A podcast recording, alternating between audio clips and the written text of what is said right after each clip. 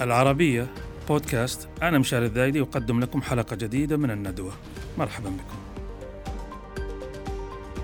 نناقش فيها اليوم موضوعا أعتقد أنه على قدر كبير من الأهمية. موضوعنا اليوم أمر جديد قديم قديم متجدد وهو منافع وجدوى وقيمة تعانق وتوافق الرياض والقاهرة. مصر كنانة العرب أضخم الدول العربية سكانا. جغرافيا حاكمة تطل مصر العرب على بحرين حيويين هما الأبيض والأحمر. وهي سيدة قناة السويس شريان التجارة العالمية الحيوي. وهي قبل وبعد ذلك مصر الوجدان الإسلامي والعربي العميق. أما الرياض فهي عاصمة المملكة العربية السعودية حيث في جزيرة العرب ولد الإسلام. ونزل الوحي ونشأ العرب هذا في القديم.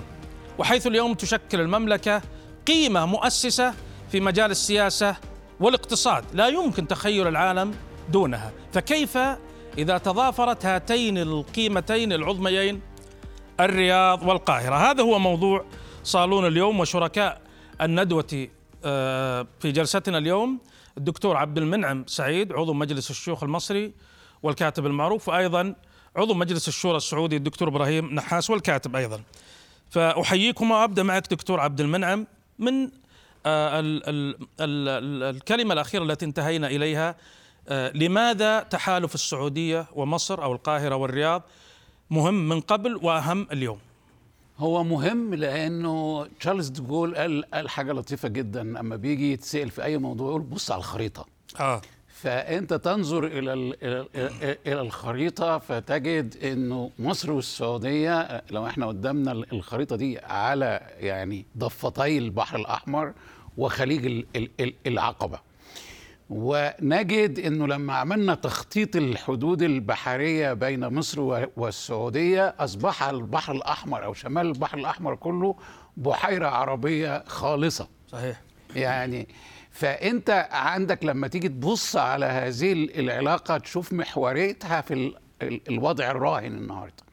لأنه بنلاقي حتى من الناحية العمرانية البحتة المملكة تظهر إلى ال- إلى الشمال الغربي العلا وتبوك ونيوم. صحيح. ومصر جاية من سيناء المشروع الكبير لتعمير سيناء. فكلانا أولاد الحاضر حركة مشتركة في البلدين في الإصلاح الاقتصادي والاجتماعي والثقافي إلى آخره. فده بيخلي الحاضر بقى لو إحنا بنقول إن إحنا نعتمد على ذاتنا كعرب يبقى مصر والسعودية هم القاطرة. نعم. إذا هذا يقودني إلى سؤال آخر. أنت فضلت أن آه، تركز النظر على الجانب ال- ال- ال- الجغرافيا الاقتصادية وأيضا الموقع الجغرافي. وهذا يحيل الأمر إلى جذور أعمق لبقاء هذا التحالف حيث يرى البعض أنه التحالف مقصور أو محصور في التنسيق الأمني. يعني إنه إحنا مثلا السعودية أو مصر عندها موقف من الجماعة الفلانية أو العلانية أو موقف سياسي محدود آه، حول قضية معينة مثل الأزمة الروسية الأوكرانية اليوم وينتهي الأمر عند هذا الحد. لكن حضرتك تشير لا إنه في مقومات لت... لت... ما أقول لتخليد ولكن لديمومة هذه العلاقة أعمق من الشق الأمني أو أو السياسي البحت. يعني هو طبعا ال- الوقت هنا بيحكمنا شوية لكن أنا عايز أقول لا يوجد تفاعل ديموغرافي يعني سكاني تاريخيا وحاضرا زي ما موجود بين مصر والسعودية. يعني القبائل العربية راحت على الصعيد مصر واستقرت وبعضهم مشي على المغرب العربي لكن صحيح. قعدوا. صحيح. يعني ال- ال- العائلات السعودية والأسماء السعودية موجودة في مصر. وبالمقابل المصريين قبلتهم الأولى هي السعودية وفي استطلاعات رأي كتير. من تفضل من الدول العربية أنك أنت تروح؟ نعم. فبتبقى السعودية في المقدمة جزء منها ديني لأنها مكان صحيح. يعني مطلع الرسالة. آه، آه، إنما في نفس الوقت لأنه بيجدوا أنفسهم هنا أكثر من أي مكان آخر في في في الدنيا صحيح يعني. على حسب علمي دكتور أظن ال- ال- أكبر مجموعة مصرية في الخارج ده هي صحيح. عددا هي المجموعة الموجودة في السعودية ده, ده صحيح يعني وموجودة وم- ومتشابكة آه، مع الشعب ال- آه، آه، السعودي هنا إنما أنا عايز أقول العامل مش ديموغرافي بس آه. العامل أيضا في تكامل اقتصادي كده. حادث وشراكة اقتصادية كبيرة بين ال- البلدين وهي قابلة للنمو بشكل غير عادي آه. الجانب الأمني آه رأي مهم يعني ينبغي إن إحنا نقلق سويا آه. لو إنه الموضوع بتاع أوكرانيا بيأثر علينا إحنا الاثنين فدي مصلحة أكيد. مشتركة ما يتعلق بعدم الاستقرار الذي جرى في المنطقة في مطلع العقد ال- ال- الماضي الإرهاب ال- ال- اللي موجود كل هذه الق- القضايا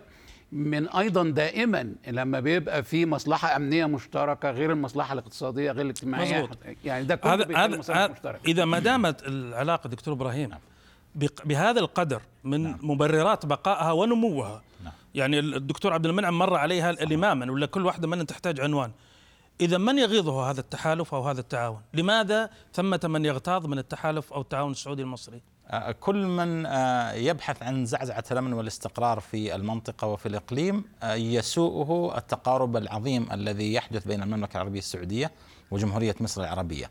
هاتان الدولتان كما تفضل الزميل الدكتور عبد المنعم التكاملية العظيمة التي بينهم تاريخيا وحديثا وأيضا حتى التطلع للمستقبل أوقف الكثير من المآسي في المنطقة سواء فيما يتعلق ب آه، التنظيمات والجماعات الإرهابية سواء فيما يتعلق بالتدخلات الخارجية التي تريد الاختراق الدولتان بشكل أو بآخر آه، سواء زعزعة الأمن والاستقرار التي تسعى لها أيضا القوى الأخرى أيضا خارج الإقليم هؤلاء جميعهم لا يريدون لمثل هذه العلاقة أن تتطور أو أن تتقدم أو يكون هناك تنسيق على أعلى المستويات بين الدولتان. وبالتالي يبحثون عن أي ثغرة أو أي مجال أو أي تبرير للدخول وإثارة الفتنة بين هاتان الدولتان. وهل نجحوا في هذا؟ آه، إثارة الفتنة. اطلاقا لم ينجحوا ولن ينجحوا أيضا. في المستقبل وكانت أحداث الفوضى العربية التي حدثت في 2011 وبعد ذلك اختبارا حقيقيا لوجهة نظر أولئك آه، آه، دع- الفوضويين آه، الإرهابيين المتطرفين آه،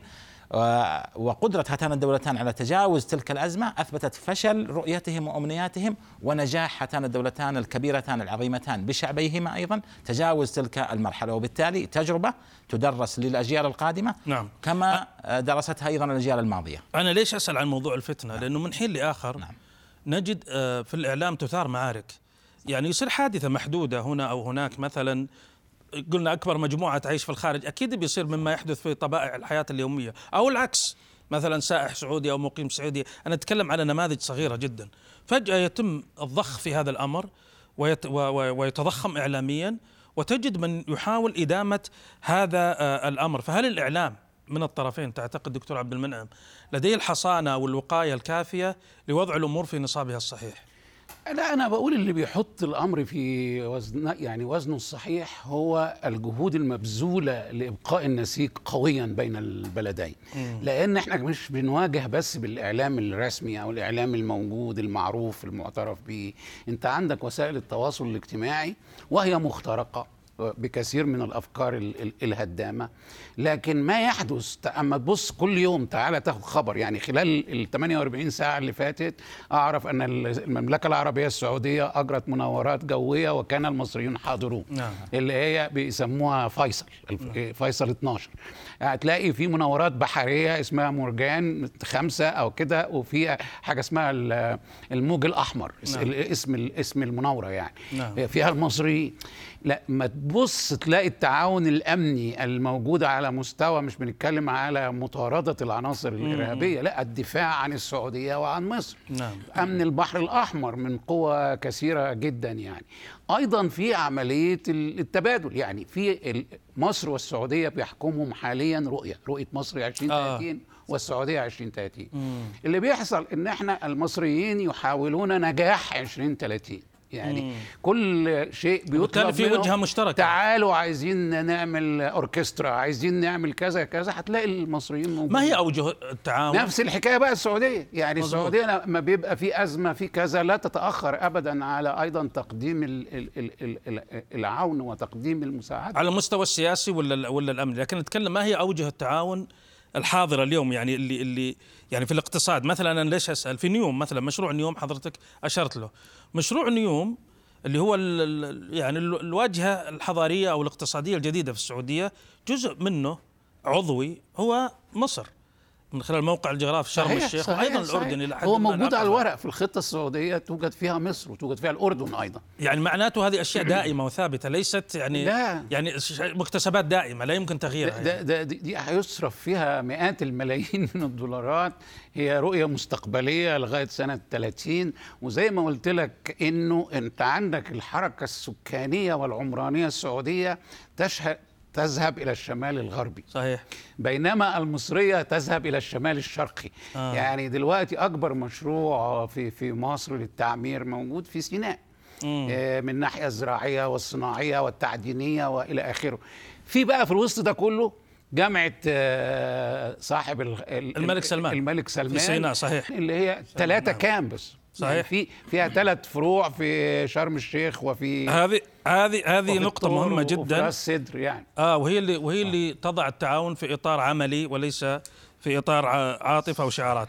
وجهة أخرى للتعاون ربما تكون وجهة استراتيجية وهو التعاون الفكري. نعم. المملكة العربية السعودية من خلال رؤية 2030 يوجد لديها مضمون فكري في هذا المشروع نعم. قائم على ترسيخ قيم الوسطية والتسامح لأسباب عملية حتى مش بس لأسباب أخلاقية، أنت تبغى تستقبل سياح من كل أنحاء العالم، تستقطب استثمارات، فلازم تستثمر في قيم الوسطية والانفتاح من منظور اقتصادي بحت، كذلك الأمر مصر بنرجع للدكتور عبد المنعم بعد شوي. الرئيس السيسي لا ينفك يردد المطالبة بالإصلاح الديني ونعرف النقاشات الثرية والحيوية داخل الإطار المصري. نعم. كيف شايف آفاق هذا التعاون الفكري بين السعودية ومصر؟ هو آه، جيد ويحتاج إلى مزيد من العمل أيضا في مثل هذه الجوانب خاصة وأن الدولتان عملتا عمل عظيم فيما يتعلق بمكافحة التطرف مكافحة الإرهاب القضاء على التنظيمات والجماعات الإرهابية الذي كان محتوي الكثير من أبناء المجتمعين سواء في المملكة أو في مصر. عندما افتضح أمر هؤلاء وكان العمل آه، المؤسساتي في الدولتان والعمل الأمني والعمل أيضا القضائي جيد في مثل هذه المسائل الآن هناك حاجة ماسة للذهاب بعيدا في المجالات الفكرية في تبني مشروع حقيقي في الدولتان في المملكة العربية السعودية تحديدا وفي نعم. مصر أيضا بعد ذلك تنوير المجتمع حول المخاطر التي كانت في المراحل الماضية وحول تنوير المجتمع حول التنمية التي سوف نذهب لها بناء على الرؤية التي نعمل عليها وتوجيهات الأمير محمد بن سلمان حفظه الله في مثل هذه الجانب وخطاباته وتصريحاته المباشرة واضحة في مثل هذا الجانب أن نكون دولة للمستقبل، دولة تنمويه، دولة دولة تبحث عن التطور، دولة تتبنى الأمور التنويرية في المستقبل.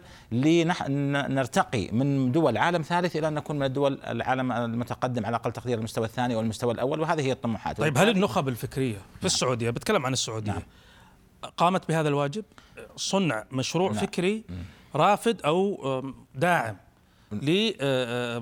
للرؤية نعم. أو المشاريع الانفتاح دعني أقول للأسف لم يرتقي مستوى المثقفين في المملكة العربية السعودية للمستوى الذي تتطلع له الدولة أو حتى الرؤية. نعم ما زلنا بعيدين صحيح. ونحتاج إلى عمل كبير جدا في سواء على المستوى الثقافي، على المستوى أيضا الإعلامي، على مستوى المؤسسات التعليمية، آه، بذل قليل من الجهد لكن المجتمع بحاجة أك إلى جهود أعظم وبحاجة إلى أن يرتقي للمستوى الذي عليه الرؤية، بحاجه إلى أن يفهم حقيقة خطابات الأمير محمد بن سلمان ماذا يريد من هذه الدولة؟ ماذا يريد من المستوى الفكري؟ أن نرتقي لمثل هذا المستوى يمكن يمكن البعض لا يريد ان أن يفهم بالذات آه، آه. المحتوى الفكري أو السياسي يعتقد أنه يضر بما ألفه من أفكار نعم. أو بما له مصلحة فيه نفس الأمر دكتور عبد المنعم في مصر دعوات الإصلاح الفكري والديني قديمة ليست جديدة. لكن زادت وتيرتها مع العهد الحالي شاهدنا الرئيس عبد الفتاح السيسي أكثر من مرة يجدد المطالبة بهذا الأمر هل هذا الإلحاح يعكس تقاعس أيضا. النخبة الفكرية والدينية اذا اعتبرنا الدينية جزء من النخبة الفكرية. يعني طبعا دائما بتطلب المزيد لكن أنا رأيي إنه يعني لا يفل الحديد إلا الحديد. بمعنى إنه لو أنت عايز تكسب هذه المعركة التنويرية التقدمية الحداثية لازم تقدم صورة للي أنت عايز تعمله.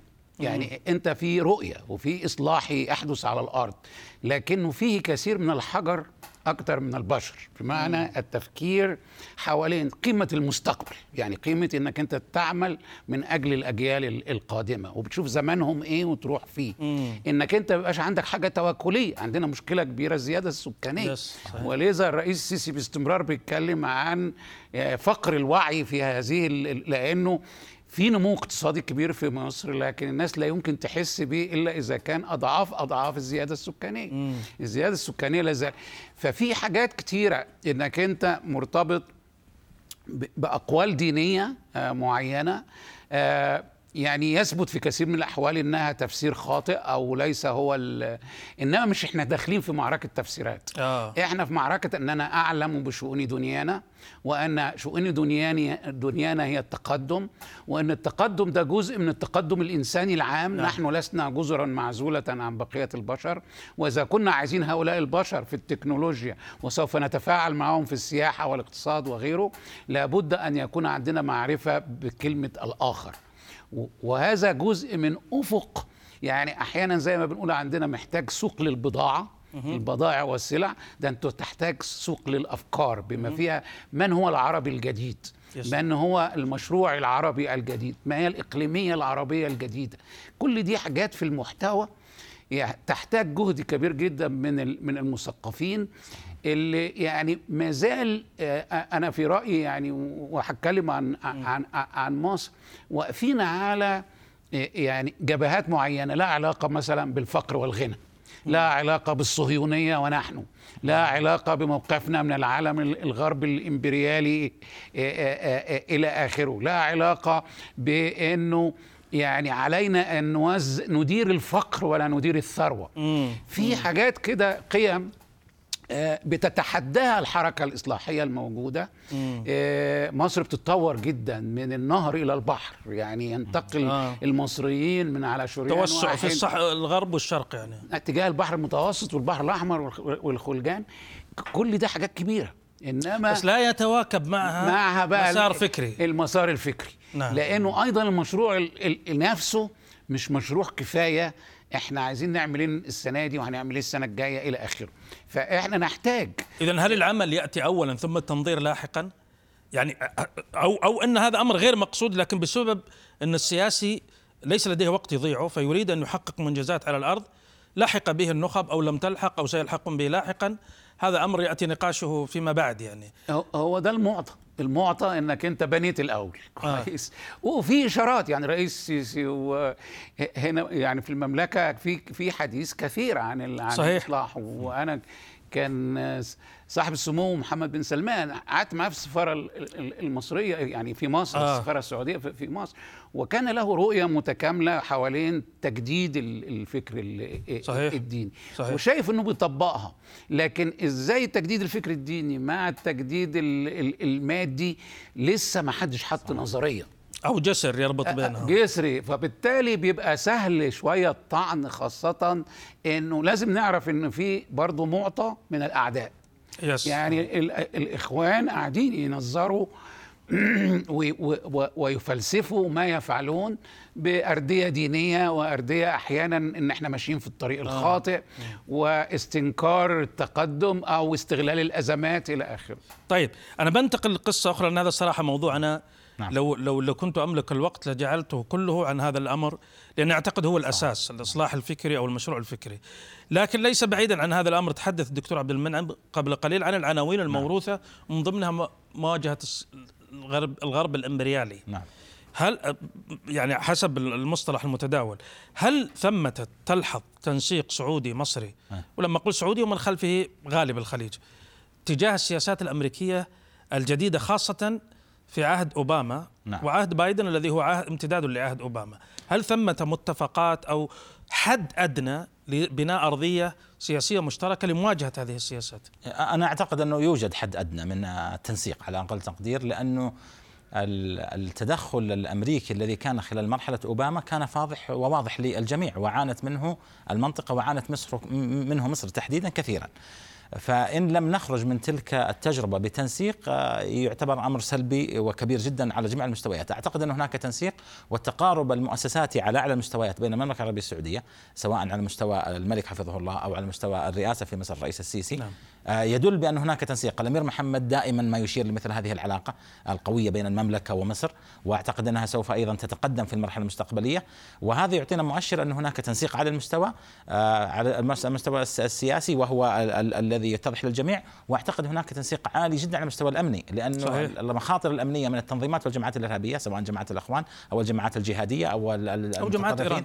آه نعم أو التدخلات حتى الأخرى الإختراقات التي حدثت خلال نعم. المرحلة التي حكم بها آه، تنظيم جماعة الإخوان معين هذه كلها تطلبت تنسيق عالي جدا بين الدولتان أنا أعتقد أننا ذاهبون إلى مستويات أعلى بكثير من هذا التنسيق لت... صحيح. لتذهب قد تكون أيضا من المستويات السياسية والأمنية وغيرها إلى المستويات الفكرية صحيح. هذا الذي يجب نعمل عليه دكتور عبد إيه.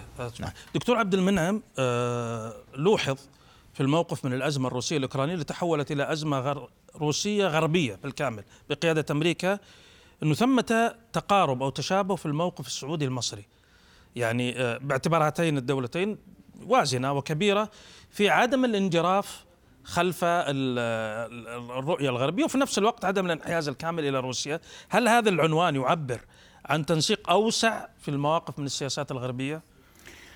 يعني أنا ما عنديش معلومة إذا كنا قعدنا عملنا session من التباحث بين وزارة الخارجية مثلا آه. عندنا في مصر والسعودية لكن الأرجح ده حادث يعني أنا أرجح إن ده حادث لأنه بيتقابلوا كثير كثيرا آه. في مناسبات شتى فبيبقى عمليات التنسيق دي بتتم أيضا في هذه المناسبات إنما المنهج واحد نعم. أنا أنا رأيي إن إحنا داخلين في مرحلة جديدة لها علاقة بإن إحنا بنعتمد على أنفسنا. نعم. يعني آه روسيا والصين وأمريكا كلهم دول مهمة في في العالم لهم تأثير في النظام العالمي لكن أن يتحاربا أو يتصادقا فده مش عايزينه على حسابنا. ليس من شأننا. آه. لا يعني طبعا بندفع ثمن دلوقتي. آه آه. إنما أنا عايز أقول إنه إن إحنا أو أولوياتنا هي نحن. نعم. ونحن معناها مصر والسعودية هنا كحجر زاوية في هذه المنطقة. أنا بسميها الإقليمية الجديدة.